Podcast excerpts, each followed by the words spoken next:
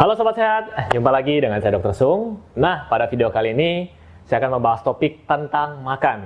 Jadi, apakah saat makan kita harus mengunyah 32 kali?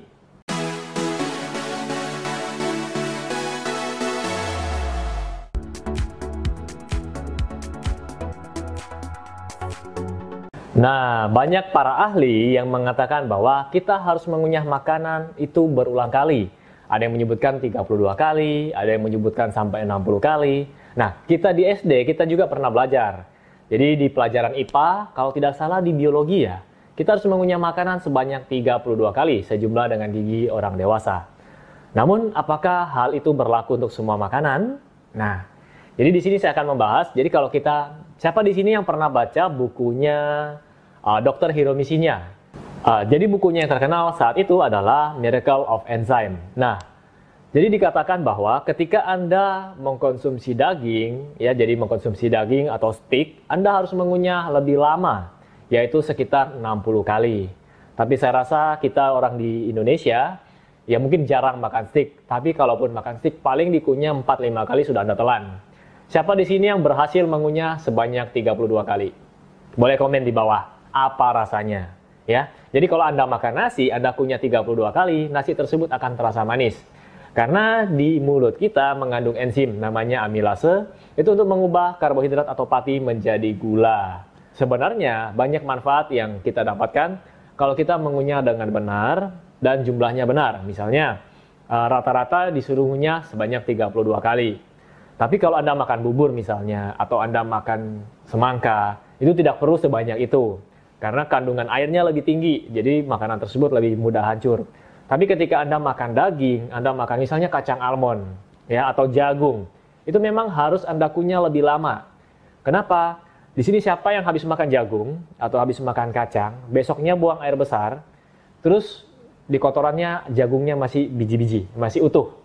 Nah, kalau terjadi hal demikian, berarti jagung tersebut saat gizinya tidak dapat Anda serap. Karena keluarnya juga masih utuh.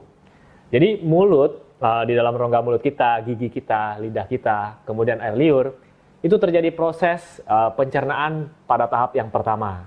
Jadi kalau Anda terlalu cepat mengunyah dan terlalu cepat ditelan, itu proses pada tahap pertama ini tidak sempurna, tidak berjalan dengan sebagaimana mestinya. Jadi di gigi, uh, ketika makanan Anda kunyah, Anda gigit, terjadi proses yang namanya pencernaan secara mekanik, ya. Kemudian bercampur dengan air liur, itu terjadi pencernaan secara kimiawi karena ada terlibat enzim di dalam sana. Kemudian dengan Anda kunyah lebih lama, itu makanan akan dihancurkan. Jadi tekstur tadi yang kasar dirubah menjadi lebih lembut, kemudian bercampur dengan air liur, kemudian Anda telan. Akhirnya, uh, ini juga dapat melindungi saluran yang kita sebut dengan esofagus atau tenggorokan ya, masuk ke dalam lambung ya. Jadi saluran tersebut akan terlindungi oleh licinnya air liur tadi. Siapa di sini yang kalau habis makan cepat-cepat terus besoknya sakit tenggorokan, apalagi habis makan gorengan. Nah, bisa jadi karena Anda makan terlalu cepat, makanan tersebut belum dilapisi dengan air liur dengan baik, terus Anda telan, akhirnya tergores, luka.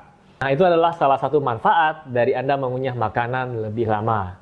Kemudian manfaat yang kedua adalah nutrisi dapat diserap dengan baik oleh uh, organ pencernaan kita yang selanjutnya. Jadi kalau tadi seperti contohnya jagung tadi yang masih utuh, akhirnya nutrisinya tidak dapat diserap dengan baik. Lalu yang selanjutnya, uh, manfaat yang berikutnya adalah ketika Anda makan mengunyah lebih lama, otomatis Anda membutuhkan waktu lebih lama untuk makan. Akhirnya Anda merasa lebih cepat kenyang karena Tubuh memerlukan waktu, jadi memberikan sinyal kepada otak. Jadi pada saat Anda makan, kurang lebih sekitar 20 menit, baru tubuh memerintahkan otak, saya sudah kenyang. Nah, dalam waktu 20 menit, kalau Anda makan terlalu cepat, akhirnya jumlah makanan yang Anda makan, itu jumlahnya lebih banyak dong, ketimbang Anda makan dikunyah pelan-pelan. Nah, ini juga bisa Anda gunakan buat yang ingin menurunkan berat badan. Akhirnya Anda memberikan uh, sinyal ke otak, oh saya sudah kenyang dengan jumlah sekian. Jadi Anda tidak perlu makan lebih banyak lagi.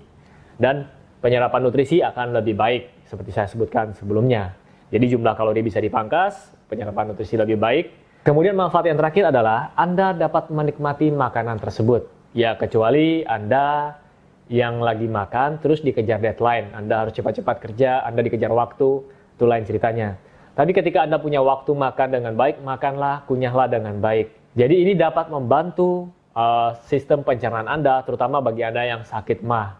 Jadi buat Anda semua yang sakit mah punya masalah dengan lambung, perhatikan makanan Anda, apa yang Anda makan, dan kunyahlah dengan baik.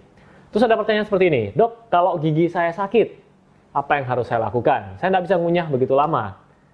Ya, Anda harus ke dokter gigi. Misalnya gigi Anda yang bolong, ya Anda tambal. Kalau perlu dicabut, ya dicabut. Ya. Kemudian kalau pada orang tua yang giginya sudah banyak yang tanggal, tanggal tahu ya sudah banyak yang copot. Jadi buat Anda orang tua yang giginya sudah banyak yang copot, silakan gunakan gigi palsu. Tapi ingat, gigi palsu dipakai untuk mengunyah makanan, bukan ditelan ya. Oke, itu saja informasi yang dapat saya berikan. Dan seperti biasa, buat Anda semua yang sedang mencari produk-produk yang mendukung gaya hidup sehat, Anda boleh kunjungi boxsehat.com. Nah, boxsehat.com ini merupakan salah satu e-commerce yang menyediakan produk-produk yang mendukung gaya hidup sehat. Oke, sekian video saya. Buat Anda yang suka dengan video ini, silahkan Anda share ke teman-teman Anda. Buat yang belum subscribe, silahkan di-subscribe. Dan jangan lupa komen. Saya harus bikin topik apa lagi, ya. Oke, sampai jumpa di video saya selanjutnya. Salam hebat, luar biasa.